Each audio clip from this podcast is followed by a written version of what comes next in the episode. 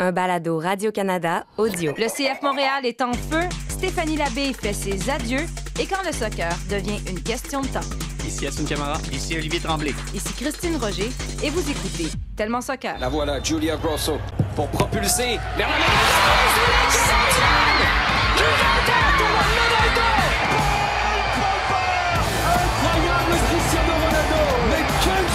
Les grands joueurs doivent venir un jour au Real Madrid.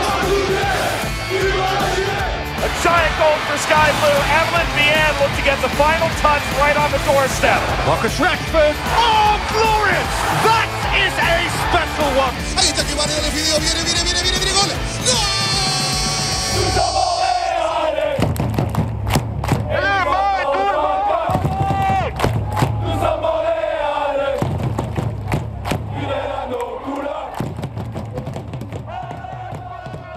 et bienvenue à cet épisode de Tellement Soccer. Salut Olivier. Allô. Bonjour Assoun. Bonjour. Assoun, très chic ce matin pour nous en ce lundi matin. Merci infiniment. Juste pour vous, t'as vu. voilà. De rien. hey, les gars, j'ai bon, j'ai peut-être un peu exagéré. J'ai dit le CF Montréal qui est en feu, mais parce que ça allait tellement mal en début de saison. Et là, on se retrouve avec deux victoires consécutives, euh, trois matchs euh, consécutifs euh, sans défaite. Victoire de 2-1 contre New York, début de Camacho et de Kyoto. Euh, Qu'est-ce qui explique ce soudain revers, euh, revers de situation, ça j'allais dire? Ça Revirement. C'est ça, je disais revers, ça se dit pas par tout. Pas du- C'est pas tellement tennis ici, là. Non, mais ce revirement de situation, attendez de petites gorgées de café ici pour euh, se réveiller. Non, mais qu'est-ce qui se passe? Il n'y a rien qui fonctionnait en début de saison. Et là, tout à coup, ça fonctionne et des belles victoires, là, pas des victoires chanceuses. Là. Ben, chanceuse. Euh, je Ouais. pense que je peux te parler de Carlos Coronel pendant euh, une heure ou deux. Oui, mais ça fait partie, ouais, ça. Ça, fait, partie, du foot. jeu, ça fait partie du jeu. Mais et pourtant, c'est pas quelque chose auquel euh, Coronel nous a habitués de toute façon. Mais euh, non, mais regarde.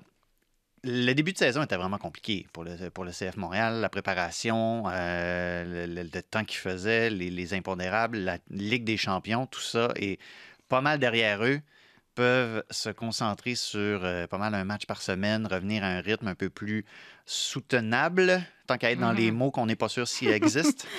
Euh, donc, c'est bien. Il faut réussir à créer quelque chose sur la route et là, revenir à la maison puis confirmer. Pour moi, c'est c'est une semaine un peu cruciale qui s'amorce pour le CF Montréal. Pas, euh, c'est pas ça passe ou ça casse, on est loin de là, mais pour moi, c'est vraiment une semaine qui peut peut-être justement dicter le rythme du reste de la saison. Si tu fais, par exemple, un 2-3-0 euh, à domicile, je pense que ça peut vraiment te lancer sur quelque chose de très bien pour le reste de cette campagne-là. Et Dieu sait que le CF Montréal en a besoin parce que oui, on sait qu'ils peuvent marquer des buts, mais Dieu du ciel, bonté divine, que des fois c'est difficile derrière. Fait que se rassurer, puis continuer un peu sur cette lancée-là en offensive, ça peut changer le cours de la saison. Assoun, ton évaluation de, de ce match en fin de semaine? Bah, les féliciter parce que euh, se sortir à New York avec une victoire, je- j'en ai pas connu beaucoup. hein? J'en ai pas beaucoup, connu beaucoup en tant que joueur, donc franchement, on sait, on sait à quel point c'est c'est difficile d'aller en chercher. Et puis le contexte faisait que, bah oui, oui on s'appuyait sur une belle victoire, mais, euh, mais qu'on restait quand même fragile. Tu sais, je dis on, je sais pas pourquoi, mais je me mets dedans quand même. Et, euh, et non, ils, ils ont fait, euh, je trouve, un match cohérent, même si ça a été difficile en première période. Et puis ça a été tellement difficile les matchs précédents qu'il faut, il faut savoir apprécier quand, euh, quand les choses sont entre guillemets bien faites. Je parle du résultat, même s'il y a des choses à en redire sur le contenu, on pourra en parler. Mhm. Euh, mais bravo à eux pour avoir, pour, pour avoir montré cette force de caractère. Et puis euh, j'ai comme l'impression que bah, le déplacement de, de Monsieur Gervais a fait du bien aussi. Donc euh, bravo, bravo au président pour sa présence aussi à New York. Moi, j'ai été un peu surprise parce que l'un des sujets de, de l'heure entourant ce match-là, ben, c'était Zachary Brouguillard, qui pourtant n'a pas joué, mais là, il y avait des, des questions en conférence de presse sur son temps de jeu à répétition. Euh, on peut écouter l'une de ses réponses et je veux connaître votre opinion justement sur euh, bon, sa réponse, mais aussi qu'est-ce que vous pensez du fait que présentement soit, il soit très peu utilisé par Wilfred Nancy? Il faut que je travaille. Euh, il a beaucoup d'attentes sur moi. Et pour heureux que certaines personnes, il me connaît depuis longtemps. Donc, euh, il est beaucoup plus exigeant. Il veut me faire passer un niveau, passer des paliers. Donc, à moi de bien faire, à moi de monter encore plus mon niveau pour, euh, pour atteindre ce- ces objectifs-là et me faire montrer. Après, c'est lui le coach, je dois le respecter. Que ça plaise ou non, peut-être aux fans, ou je peux rien faire d'autre. Donc, je travaille un maximum euh, le, le plus possible aux entraînements Et je donne le maximum au match quand je peux rentrer et quand je dois faire la différence. Donc ça, à moins que je me trompe, c'était avant Mhm. ce fameux match, match euh, dans lequel il n'a pas joué de minutes. Euh, Pour rester on-brand. voilà, après tout, non, mais c'est ça. Euh, bon, premièrement, euh, lui, il dit que peut-être ça déplaît aux fans. Est-ce que vous pensez que c'est vraiment une problématique présentement ou c'est un sujet de discussion, le fait que Zachary Broguillard, je veux dire, il gagne présentement, donc euh, ça devrait même pas être un sujet de discussion, là. Ben, non seulement il gagne, mais pour moi, il se passe des choses sans dire que c'est super, puis on continue comme ça, puis on peut euh, juste aveuglément se dire que tout va bien aller. Il se passe des choses intéressantes de ce côté-là du terrain. Alistair Johnston qui prend ses aises un petit peu plus. Je veux dire, le but de Camacho vient quand même de ce flanc-là aussi. Euh, ça, c'est intéressant. Par contre, euh, moi, ce que je retiens surtout, c'est ce que je retiens, c'est une évidence. C'est les joueurs qui viennent d'ici.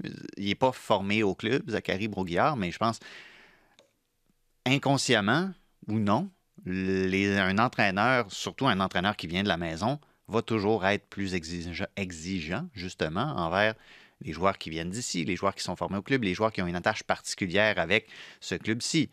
Euh, je suis absolument convaincu que dans sa tête, Pep Guardiola à Manchester City en demande pas mal plus à Phil Foden qu'aux autres parce qu'il vient de la maison, parce que c'est un joueur formé au club. Euh, et ça vient avec. C'est une forme de pression qui vient sur tous les joueurs. C'est à, Zachary puis à, puis à Wilfried aussi. C'est- les deux qui vont gérer cette situation-là ensemble. Mais chacun doit essayer de gérer ça de la meilleure des façons, essayer de gérer cette pression-là. Puis Zachary, oui, ses réponses, euh, c'est comme des fois dans le ton de voix, on peut se dire, OK, est-ce qu'il y a peut-être un potentiel qui se laisse abattre par ça? Mais ses mots disent, oui, je suis prêt à relever ce défi-là, je suis prêt à faire face aux attentes d'un entraîneur qui sait que je peux en donner plus. Mais quand, Assun, toi, mettons, quand tu vois Zachary Bourguillard jouer, euh, qu'est-ce que tu penses que Wilfred Nancy peut lui reprocher? Présentement? Qu'est-ce qui fait qu'il n'obtient pas de minutes? Moi, je pense que c'est un garçon à fort potentiel. Euh, je pense qu'il apporte beaucoup sur le plan offensif, qu'il aime apporter, il aime. euh, on a vu hein, beaucoup de, de déboulés de son côté euh, dans les années précédentes où il aimait apporter son apport. Là où il peut grandir, c'est sur le, sens tactique, choisir les bons moments, bien défendre avec les trois autres défenseurs en termes de couverture. Euh, je pense que c'est des domaines dans lesquels il peut en- encore grandir et aider l'équipe à, être équilibré, bien sûr, parce qu'un latéral, bien entendu, c'est un poste euh, important aujourd'hui qui doit apporter offensivement, mais euh, techniquement il et, et tactiquement, il faut aussi penser à l'équipe, penser à l'équilibre de l'équipe aussi, et pas, et pas seulement se, projeter à travers l'envie et, et la volonté toujours d'aller de, l'avant. Donc je, je peux comprendre ce, ce principe-là. Et euh, au niveau du contrat, on l'a, on l'a renouvelé. C'est peut-être ce qui mène justement à ce débat. Mhm. C'est qu'on a re- renouvelé un joueur qui a un petit peu disparu, entre guillemets, qui est peut-être pas dans les plans euh, en- dans ces derniers matchs. Ce qui fait que ça amène un débat. Mais euh, à partir du moment où l'équipe le signe, c'est un, un gage de confiance. Euh, Je pense que c'est de cette façon que doit le prendre euh, Zachary. L'équipe a- et l'organisation a confiance en lui. Ils l'ont signé. C'est une façon de lui dire, écoute, voilà, euh, on a fait un pas, mais c'est à toi d'aller chercher les choses. Et c'est le discours que j'ai moi pour les joueurs aussi. C'est aux joueurs d'aller chercher les, à, à aller chercher les choses et ne pas compter sur le, le club, de se dire que que c'est un gars d'ici, oui, on est exigeant, mais on va l'aider, etc. Non, il n'y a personne qui va t'aider dans le foot. Dans le monde du foot, il n'y a absolument personne qui va t'aider, si ce n'est le travail que tu vas mettre dans, dans ton projet à toi. Donc, voyons voir ce qui va arriver avec Zachary Bourguillard, parce que, c'est comme tu dis, clairement, il est dans le projet de l'équipe. Si on lui a offert une prolongation de contrat, mais ça a un peu pris du recul dans son cas. Même euh, euh, l'année passée, il était sélectionné, il était sélectionné avec. euh, il était sélectionné par, la, par, par John Herdman. Présentement, il a un peu perdu sa place au sein de l'équipe canadienne. C'est peut-être pas que c'est lui qui fait pas la job, c'est qu'il y a tellement de talent présentement au Canada que, Je évidemment, sais pas qui il peut aller déloger Ben, c'est ça. de son côté Voilà. du terrain. Sacrifice. Puis là, il y a énormément de positifs dans les dernières semaines avec le CF Montréal. C'est pas qu'on veut être négatif, mais si nous, on est dans l'évolution, on veut que cette équipe et ses joueurs s'améliorent, puis un autre euh, produit local qui, qui ne vit pas ses meilleurs moments à Sun, c'est euh, Sébastien Breza. Nous, c'est un sujet qu'on aime ici, débattre du gardien. À Montréal. C'est ça. Hein? Non, mais c'était James Pantemis qui avait perdu sa place l'année dernière. Et là, on pensait que Sébastien Breza, c'était le gars de Wilfred Nancy, mais ça va pas très bien depuis le début de la saison. Même on s'est dit, est-ce que finalement Wilfred Nancy va décider de redonner le filet à James Pantemis? Ce n'est pas arrivé. Et là, euh, même malgré la victoire, tu n'as pas été convaincu par sa performance euh, contre New York. C'est vrai que ça a été un match compliqué.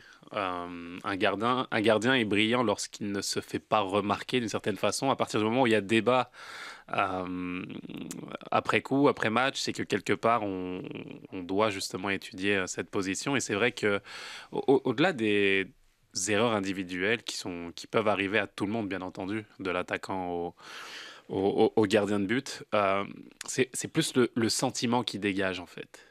Euh, pour ces défenseurs. Quand tu es défenseur, tu as besoin d'être rassuré, tu as besoin de te dire que tu peux aller de l'avant, tu peux aller au duel ou tu peux compter sur un, gardien qui va te bah, qui va t'appuyer et qui va qui va gérer les brèches sans que, la confiance est, est, fragilisée là présentement? La confiance est fragilisée à travers justement euh, bah, certaines erreurs aussi mais je, veux dire à partir du moment et c'est une image qui est très frappante et, et tellement révélatrice malheureusement pour lui dans un sens mais je veux dire, l'image où Takai Kamara qui sauve deux fois le but en étant derrière son gardien. Et tu as, l'impression que c'est lui qui doit baquer son gardien parce que euh, il sent quelque chose peut se passer. Tu vois ce que je veux dire? Au lieu d'être au duel, Kai, je veux dire, est extraordinaire de la tête, extraordinaire dans, dans, la surface.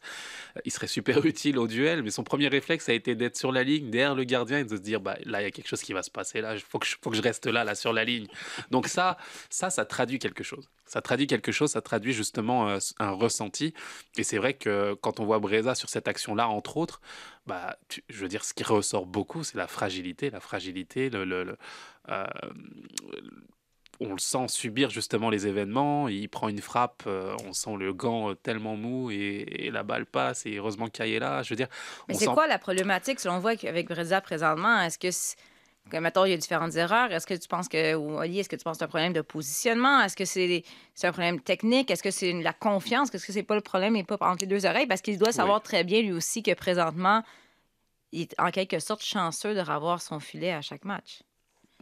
Ce qui ce qui me fait hésiter ou, j'ai de la misère à comme le cerner, c'est comme la personnalité du gars sur le terrain puis la personnalité du gars quand il est en avant de la caméra sur Zoom, c'est deux choses totalement différentes. Il a l'air de déborder de confiance quand il s'exprime devant les médias, quand on est rendu à dire, pardonnez mon latin, qui s'en bat les couilles des critiques.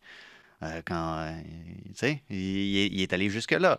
Euh, fait que j'ai beaucoup, beaucoup de misère à cerner qu'est-ce qui qu'est-ce qui va pas, mais clairement, il y, a un, il y, a un, malaise dans la surface de réparation. Puis quand, quand je vois le, le, choix, puis je suis pas un expert de gardien, euh, mais, mais je suis capable de J'ose croire que je suis capable de reconnaître un ballon qui peut être saisi au lieu d'être boxé, tu sais. Mm. Et il y a des cas comme ça où est-ce que, justement, ça me fait...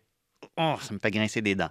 En revanche, en fin de match, il fait une intervention absolument cruciale euh, qui ressemble à un. Je pense qu'il y en a qui l'ont comparé sur Twitter à un tackle dans NFL qui aurait pu être un penalty. Je pense pas qu'il y avait penalty, mais il sort de là avec une, euh, avec une assurance qui est déboussolante avec ce qui s'est passé précédemment dans le match. J'ai énormément de la misère à, le saisir. Puis c'est pour ça que je m'en remets davantage à Asun parce qu'il a côtoyé pas mal plus de gardiens puis il a été pas mal plus proche de gardiens dans sa vie que moi. Mais vraiment, là, ça me. J'ai beaucoup de misère à suivre. C'est pour ça que je dis que c'est pas une question de qualité, vraiment. Je remets pas en cause ses mm. qualités. C'est plus une question de confiance et de, de continuité qu'il peut donner en fait à son équipe. On a besoin de ça.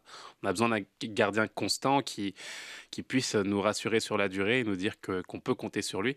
Et c'est un petit peu ces moments-là qui, qui, font, qui me font dire en tout cas, et, pour revenir à ce que tu disais, c'est dans ses commentaires, Oli, euh, en conférence de presse. Moi, je pense que c'est plus une posture justement mmh. pour essayer de balayer tout ça, mais on sent quand même une certaine fragilité qu'on retrouve sur le terrain. Donc, euh, à lui de grandir, à lui apprendre, à apprendre aussi. Je veux dire, ça arrive aux meilleurs gardiens du monde. Hein. On a vu Edouard Mendy euh, le week-end dernier. Tu l'as jinxé. la semaine dernière, mhm. c'est légal. face au Real Madrid, je veux dire, ça, ça arrivé au plus grand. Ça Chaque fois qu'Assun il parle de, quelqu'un d'un don extraordinaire, finalement, la personne connaît le mauvais semaine. je peux rejoindre... qui nous joue Newcastle en fin de semaine? Là, tu pourrais parler d'eux autres. je rejoins Donnarumma. Je suis pas italien, mais je peux rejoindre Donnarumma aussi. Je veux dire, ça arrive aux meilleurs gardiens. Donc, il n'y a pas de problème.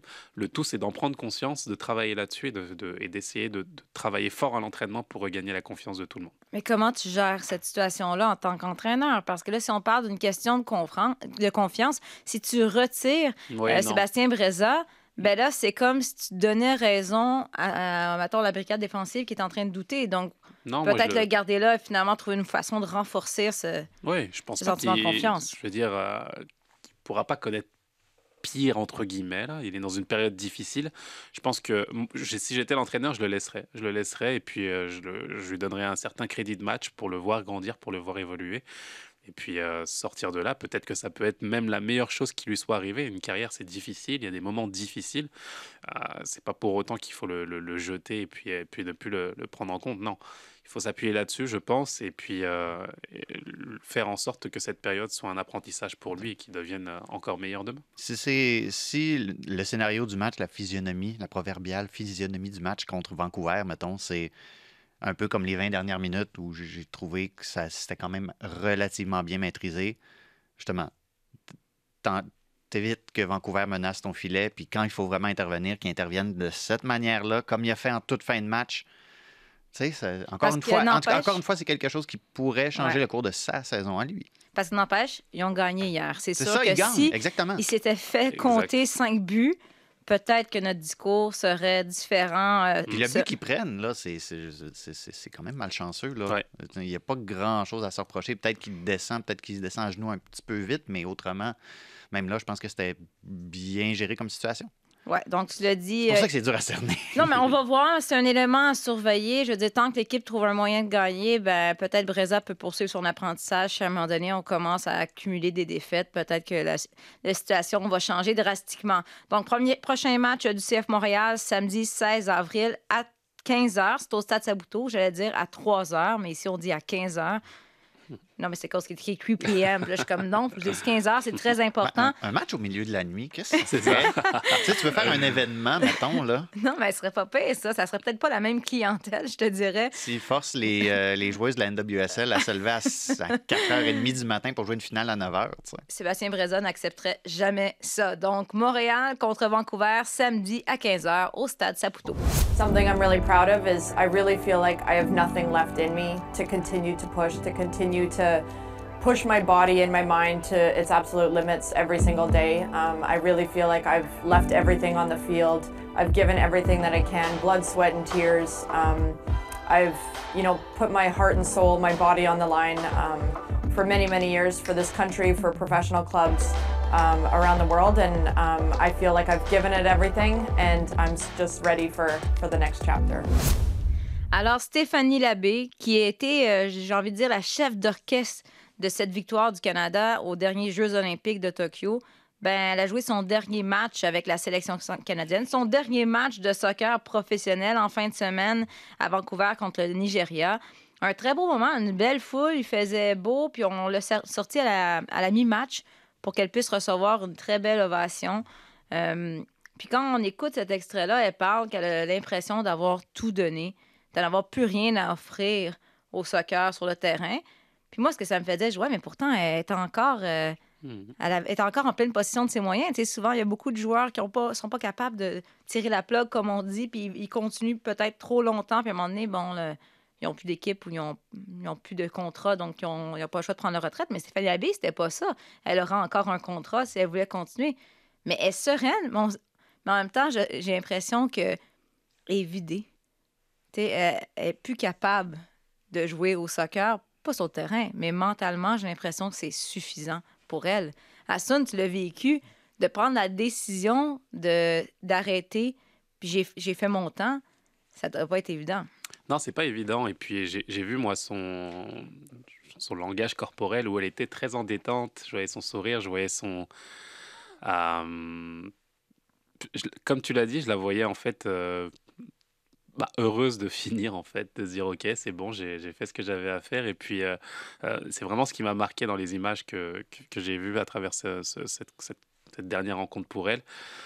C'est pas évident, c'est pas évident, c'est vrai parce que quand euh, je veux dire, il y, y, a plusieurs sentiments. T'en as qui ont malheureusement pas la chance de choisir leur moment.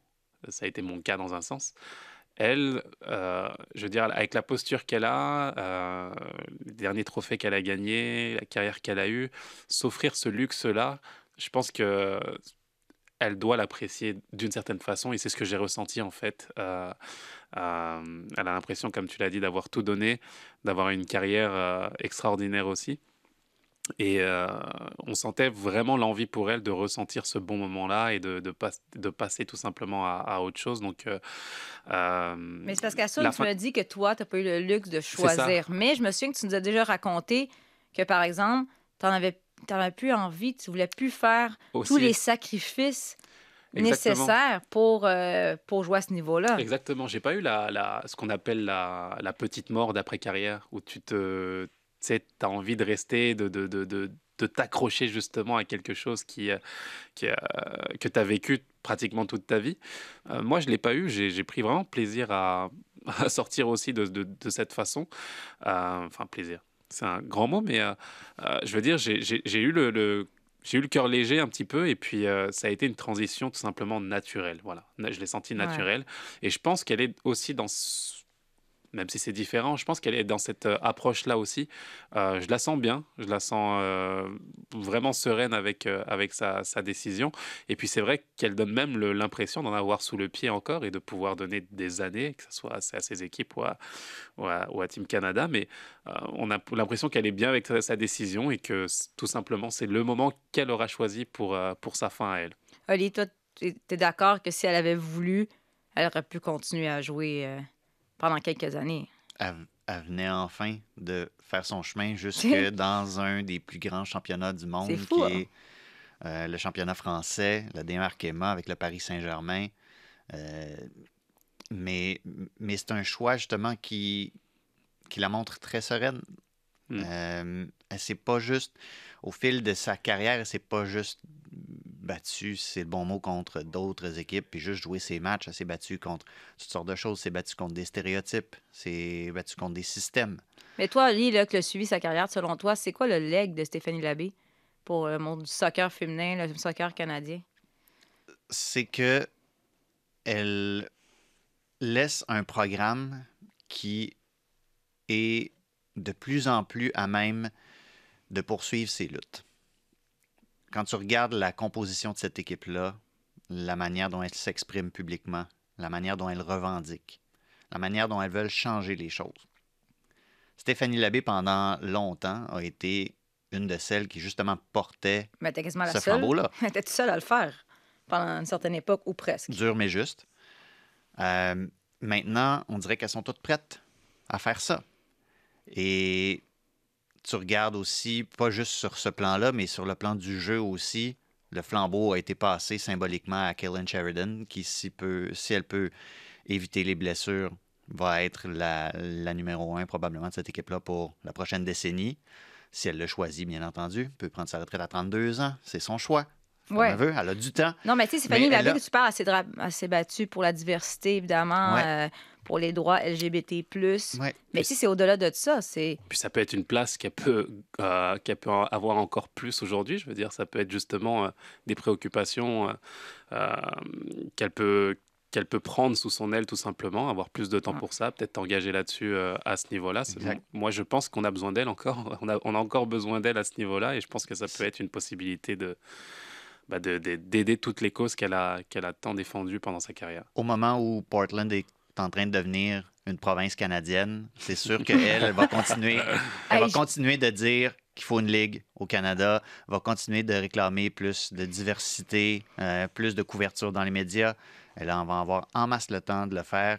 Quand tu regardes cette équipe-là aussi, même, sur ce match-là, les, joueuses qui sont signalées, les athlètes qui sont signalés dans ce match-là, euh, Quinn qui est en train de devenir euh, absolument fondamentale pour cette équipe-là. Euh, je trouve qu'elle fait un super travail en milieu de terrain. C'est quelqu'un qui tient à cœur à Stéphanie Labbé pour tout ce que tout ce qu'elle représente. Donc. Elle n'a pas parlé exactement. On sait qu'elle a beaucoup de projets, beaucoup de causes qui lui tiennent à cœur. Est-ce que ça l'intéresserait? Le curling, peut-être qu'elle va être au prochain jeu d'hiver en curling. non, mais on ne sait pas. Est-ce que ça a de l'intérêt pour aller travailler euh, comme, euh, comme entraîneuse au sein avec une équipe féminine? Est-ce qu'elle va être travailler dans les bureaux? On ne sait pas. Elle a le luxe d'y penser, c'est ça Mais qui est c'est beau. ça. Elle a un mariage à préparer, toutes sortes de trucs. On s'entend que son téléphone va sonner, puis euh, je suis sûre qu'à Portland, euh, ils sont comme Hey, ça te tente-tu? C'est nos retrouvailles de l'équipe canadienne. Viens donc, viens donc avec nous. Puis, tu sais, on sentait quand même que, tu l'as dit, Oli, là, finalement, elle atteignait le point culminant de sa carrière, là, en signant avec le PSG, la médaille d'or aux Jeux Olympiques. Ouais. Mais ça, on dirait que ça a tellement pris de temps et d'énergie pour atteindre ce moment-là que là, c'est comme si elle a fait check. J'ai atteint mon but, je, passe à autre chose, mais on sentait qu'elle préparait cette retraite depuis un certain nombre d'années avec certains projets, certains certaines causes. Puis ça me faisait penser à une discussion euh, que j'ai eue récemment avec Bianca Saint-Georges, québécoise qui évolue pour les Red Stars de Chicago, qui parlait comment ça a été difficile mentalement pour elle quand elle s'est blessée, elle était exclue de l'équipe canadienne, on la faisait pas jouer avec Chicago, puis elle est encore jeune, elle est début vingtaine, mais là, elle se disait, mais mon Dieu, qui suis-je? Euh, j'ai rien d'autre. Euh, si je joue pas au soccer, euh, j'ai pas d'identité, je ne suis pas une personne importante. Puis ça, je pense que Stéphanie Labbé, elle l'a fait ces devoirs-là avant de, de prendre sa retraite. tu sais, au, fi- au fil du temps, tu apprends sur toi-même, tu apprends par quoi tu es motivé aussi. Puis, euh, tu sais, les objectifs que tu atteins, c'est pas tout. Il y a le parcours à travers ça. Puis l'impression que ça me donne, c'est que Stéphanie Labbé a toujours été motivée par le parcours, par le, le chemin qu'elle traverse pour arriver quelque part, que c'était pas une fin en soi que de signer au Paris Saint-Germain. Nous, peut-être, tu sais, on aurait aimé ça l'avoir arrivé justement au Paris Saint-Germain ou à Lyon, peu importe. Il Nous, y c'était a notre cinq rêve, mais ans. peut-être qu'elle, non? Ouais, elle, tout elle simplement. peut-être qu'elle profitait simplement du, Ouais. du parcours quand elle le pouvait, parce qu'il y a toutes sortes de toutes sortes de, de- de circonstances extérieures qui faisaient en sorte qu'elle en profitait peut-être pas euh, à son plein potentiel, justement, les, questions, les enjeux de santé mentale et tout ça qui faisait qu'elle n'était pas en mesure de le savourer pleinement. Mais les bouts qu'elle a pu savourer, les a savourés pleinement, j'ai l'impression, et c'était pas signer au PSG n'était pas une fin en soi. Et c'est sûr que financièrement, ben oui, il y a les contrats, mais là, je dirais, devenue une personnalité publique plus que jamais depuis euh, le, ce fameux match de la médaille d'or aux Jeux Olympiques, euh, en signant avec le PSG. Donc, c'est sûr qu'elle est allée chercher des contrats de commandite et là, elle peut surfer sur cette euh, notoriété-là, en Oui. quelque sorte. Puis le curling, c'est lucratif, c'est un moyen temps. Voilà. Bref, euh, bon, ben moi, j'ai un peu un deuil à vivre, mais Oli, tu l'as dit, on produit d'excellentes gardiennes de but au Canada. Donc, on a euh, encore beaucoup de potentiel dans cette équipe et j'ai bien l'impression qu'avec ou sans Stéphanie Labbé, le Canada n'en est pas à son dernier titre au cours des prochaines années. Alors, tout est une question de temps, n'est-ce pas? Le temps n'existe pas. Le temps n'existe pas. Bon, là, finalement, il y a plein d'idées farfelues ou non. C'est ça qu'on va, c'est de ça qu'on va discuter. Donc, euh, la FIFA qui étudie la possibilité d'augmenter le temps ajouté euh, pour avoir des matchs allant peut-être jusqu'à 100 minutes. Euh, voilà. Vous en pensez quoi, premièrement? Il y a une étude qui a été faite en 2001, par exemple, qui disait qu'en Série A, en Italie, euh, on jouait à environ 63 des 90 minutes. Euh, voilà. Donc, est-ce que la solution, c'est d'augmenter le temps? Mais d'un autre côté aussi, il y a des essais qui sont faits, entre autres, au, euh, Portugal par la Fédération de football du Portugal. On va tenter dans le U23 de faire des matchs plus courts, de 60 minutes. Donc, vous êtes dans quelle équipe? On garde ça à 90 minutes ou euh, on augmente à 100 minutes pour reprendre le temps perdu ou on dit arrêtez de perdre votre temps et finalement jouer 60? J'ai- Là, toi, j'ai t'es- j'ai 36 ans, OK? Toi, t'es puriste. J'haïs ça, le changement. Ah, je savais. OK? tout le monde, tout le Donnez-moi, monde mais sait. c'est c'est pas nouveau qu'on joue pas les. C'est quand la dernière fois que tu as joué 90 minutes pleines d'un match sans t'arrêter pour prendre une gorgée d'eau, mettons, ou juste attacher ton soulier à son caméra? Ça t'es-tu déjà arrivé? Bonne question. ouais. C'est ça. C'est exactement ça que je disais. C'est pas nouveau qu'on joue pas les 90 minutes pleines. Et T'es pas je scandalisé trouve de que ça. Je trouve que de, de jouer avec l'horloge, de dire 60 minutes puis on arrête le chrono, ça ouvre la porte à toutes sortes de dérapages. Puis un qui me fait bien peur, c'est la pub. Ouais. Ça, ça me fait freaker un peu. Parce que quand tu regardes certaines expériences qui ont été faites il y a plusieurs décennies aux États-Unis, qu'on va jouer avec, dans la vieille, je pense que c'était dans la vieille euh, NASL, on va jouer avec une horloge qui s'arrête. Puis, ah, tiens donc, euh, il y a quelqu'un qui, il y a quelqu'un qui s'est fait mal et qui a une crampe, et qui a une crampe pendant précisément 2 minutes 30. On va aller à la pause. Ça me tente pas. Ça me tente pas de voir ce genre d'affaires-là. Euh, Donnez-moi mon 45 plus 3, 4 plein, sans pub, je vais regarder le match. Sinon, vous allez me faire décrocher. OK, mais le, le fait d'avoir euh, peut-être pensé à un 9 minutes de temps ajouté, ça, tu. Toi, es dans. euh, je, sais, je sais que j'ai des puristes autour de la table, là, vous allez dire c'est du 90 minutes, puis c'est comme ça. Mais, mais quand même. Non, c'est vrai que je suis un peu du côté d'Oli. En fait, j'ai du Oh. mal avec le changement. Merci. Oli, tu peux lever les bras.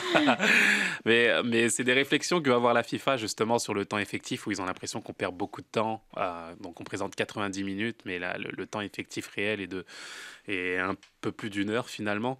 Est-ce qu'il y a d'autres solutions, peut-être? Bah, D'autres solutions, je sais pas. Euh, Il y a grandir peut-être les arrêts de jeu ou, je- ou rester comme on est tout simplement. Mais c'est vrai que ce qui m'intrigue, moi, c'est c'est vraiment ce qu'il y a derrière, en fait, c'est cette volonté de, Mm. de, de- de changer, en fait, les choses. Et euh, je soupçonne, là encore, euh, la FIFA toujours de trouver des solutions pour faire plus d'argent parce qu'il faut pas être, euh, faut pas être naïf à la fin. C'est C'est sûr que t'es pas le meilleur ami de la FIFA de l'UEFA, toi. S'il écoute tellement soccer, là. Non, non, mais Ah, c'est il vrai. écoute tout le temps. c'est vrai que c'est vrai que c'est c'est- c'est ce que je, je décris chez eux souvent. Donc les solutions, euh, à chaque solution qu'ils essayent d'avoir ou de d'amélioration présentée entre guillemets, se cachent toujours des, des, des envies mercantiles derrière.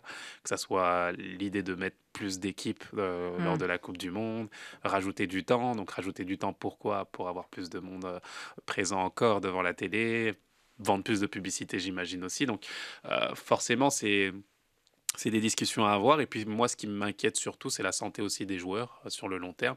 Euh, je veux dire, on joue beaucoup, euh, il y a beaucoup de voyages, il y a tout ce qui va avec. Et puis je pense que la priorité doit être vraiment la santé des joueurs. Et puis ce débat a déjà suscité pas mal de discussions et de et de et d'échanges autour de ça. Donc euh, reste à voir s'ils vont aller au bout, ou de quelle façon ils vont vouloir aller. Mais euh, c'est sûr que Gianni Infantino veut du changement, veut de l'évolution. Il l'a dit concrètement. Euh, reste à savoir de quelle façon il va, il va mettre ça concrètement sur le terrain. Moi, je suis d'accord avec vous. Je si c'est 90 minutes un match, est-ce que est-ce que c'est vrai que dans certaines régions, particulièrement du monde, ben, peut-être qu'il y a plus de perte de temps, disons, mettons, en CONCACAF, en Italie. en Italie aussi.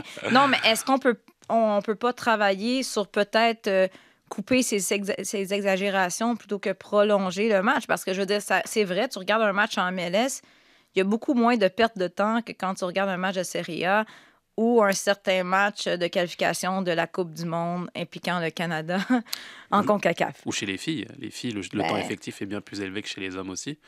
Euh, je veux dire, les simulations, tout ce qui va avec, on a l'impression que c'est pas du tout l'ADN justement de- des- des filles comparé à ce que nous on a pu faire. Et je me mets dedans. Donc, euh, donc forcément, forcément, c'est sûr qu'il y a, il y a des disparités dans, dans les différentes sphères. On verra. Comme tu dis, on cherche à améliorer euh, le tout, mais, mais ici, on serait très scandalisé si finalement on avait des matchs de soccer de 60 minutes ou de 100 minutes. C'est ça. Moi, ça, moi, ça me dépasse quand, quand j'entends quand j'entends Asun dire Gianni Infantino veut du changement, veut changer quelque chose. Qu'est-ce qui est arrivé à juste prendre une organisation, arriver à la tête d'une organisation, puis s'assurer juste de mener le bateau à bon port à la fin de ton mandat sans Et- et tout partir. changer, juste prendre ce qui est bien fait, puis juste continuer Ouais. de la même façon? Hmm. C'est pas, je suis pas en train de dire que la FIFA était bien gérée à la base, là, mais qu'est-ce qui est arrivé à juste un, un- un bon gestionnaire qui fait juste suivre euh, Non, tout ça- ce qui a été bien fait, Il puis on continue sans tout virer de bord. Il est obligé de changer le sport. Je pense pas que c'est ça la définition de, de- de son job. Bref, on va suivre ça parce qu'évidemment, on n'est pas à une surprise près avec la FIFA. Les gars, avant de vous laisser partir, euh, on a un de tes fans, Olivier, encore, qui nous pose une question. C'est un Belge, Simon Crémer. Non, c'est notre collègue Simon Crémer qui avait une question très pertinente. Très pertinente puis on, s'est un- dit. Si c'est un Belge, c'est plus un ami jusqu'au mois de novembre. là. Voilà, mais on s'est dit, il nous demandait dans le fond à quel point euh, les matchs de la Ligue des Nations vont permettre au Canada de se préparer pour le mondial et on fait quoi avec cette compétition-là? Est-ce qu'on envoie, on ne sait pas encore ce qui va se passer, mais vous, votre opinion, est-ce qu'on envoie l'équipe A? Est-ce qu'on envoie une équipe B? Est-ce qu'on on prend ce tournoi-là pour faire jouer des jeunes qui peut-être n'auront pas de minutes, ne feront pas l'équipe à la Coupe du Monde? Moi, c'est des matchs tests, ces matchs-là. On a une compétition euh, extraordinaire à jouer, une compétition historique à jouer euh, en novembre, et je les utiliserai justement non seulement pour avoir l'équipe euh, type essayer de trouver une équipe type justement et puis faire des tests, euh, certains tests, mais euh, j'enverrai, pas l'équipe B ou l'équipe C, je sais pas. Je, pense que je profiterai de ces confrontations-là pour peaufiner des choses et, euh, et tester des choses. Et je pense que chaque minute sera très importante justement dans la préparation du sélectionneur John Herman. C'est ma position. Ouais. C'est, un, c'est un beau problème à avoir. Il y, a, une certaine obligation de résultat quand même hein, avec euh, cette compétition-là. Ça, ça, c'est, le chemin qui t'amène à, Ouais, la, à Gold Cup et tout Ouais. ça. Euh, tu veux envoyer le bon message aussi à tes internationaux. Regarde, c'est une compétition sérieuse. euh, on veut des gens sérieux. En même temps, c'est une fenêtre internationale où tu as peut-être l'occasion d'organiser d'autres matchs aussi. Fait euh, contre d'autres équipes qui sont pas de la CONCACAF. Puis on en a parlé beaucoup dans les dernières semaines. On veut vo- voir cette équipe-là affronter des équipes d'ailleurs. Euh, c'est un, beau problème à avoir. Euh, puis en même temps, je dis ça, puis ça sous-tend que tu fais deux, tu fais comme deux espèces d'équipes, puis il y en a une qui s'en va jouer contre d'autres équipes européennes ou africaines, mettons. Mais là, ça envoie le message que c'est peut-être cette équipe-là qui s'en va à la Coupe du Monde, mais ceux qui sont à la Ligue Ouais. des Nations Ouais. comptent moins. Exact. Mais tu vas peut-être faire appel à eux s'il y a des imprévus. Fait que c'est, c'est difficile à gérer. J'ai hâte de voir comment John Herdman va gérer ça parce qu'il y a beaucoup, beaucoup de possibilités, mais en même temps, beaucoup de répercussions qui viennent avec. Ouais. Fait que là, on va voir euh, qu'est-ce qu'ils vont faire avec ça parce que ça reste des matchs qui peuvent euh, permettre de faire des tests au niveau de ta formation. Mais comme tu l'as dit, Oli, on... c'est pas des équipes qui... qui ressemblent nécessairement à la Belgique ou la Croatie ou le Maroc. Si tu veux vraiment avoir un adversaire similaire au défi que tu vas avoir à la Coupe du Monde, ben, il va falloir organiser d'autres matchs. Donc, euh, la Ligue des Nations de la CONCACAF, ben, ça débute au mois de juin. Contre le Honduras, c'est Curaçao. Voilà. Donc, euh, voyons voir. Et ensuite, euh, l'autre question, puis ça aussi, on va suivre dans les prochaines semaines, c'est où auront lieu ces matchs-là? Est-ce qu'on fait des matchs au Canada, dans les villes qui À ont eu les matchs, ou à Montréal? Il me semble qu'au mois de juin, ça serait un très bon moment pour avoir un beau match euh, Je pense que Gabriel Gervais a des Oui. du idées Canada. D'après moi, mais tu vois, je pense qu'on est d'accord que euh, le fait que Gabriel Gervais soit là, probablement que ça peut avoir un impact positif sur l'organisation de ce genre d'événement-là, parce que lui, clairement, dans sa tête, euh, Oui, il a, il a déclaré. Il, le veut. Ouais. il aimerait bien voir ses, ses- ses matchs euh, à- ici à la maison, à, domi- à domicile, à domicile à Montréal. Donc je pense que ça serait une belle nouvelle et puis euh, pourquoi pas donner des idées pour la suite?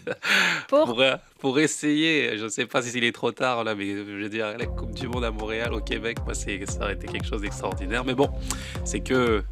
Il a ce n'est déjà, mon il a idée, déjà mon- porté ce maillot-là. Il y a des, tu sais, il y a des numéros dans son téléphone auxquels il peut avoir Il y, a recours. quelques, il y a quelques contacts, puis il me semble qu'à une table de négociation, Gabriel Gervais doit être assez persuasif. Donc, on va suivre ça grand avec beaucoup d'intérêt. Les garçons, merci beaucoup d'avoir été là aujourd'hui. Merci. On se retrouve la semaine prochaine, manquez pas ça, pour un autre épisode de Tellement Soccer. Sur tous les terrains et sur tous vos appareils. Radio-Canada Sport.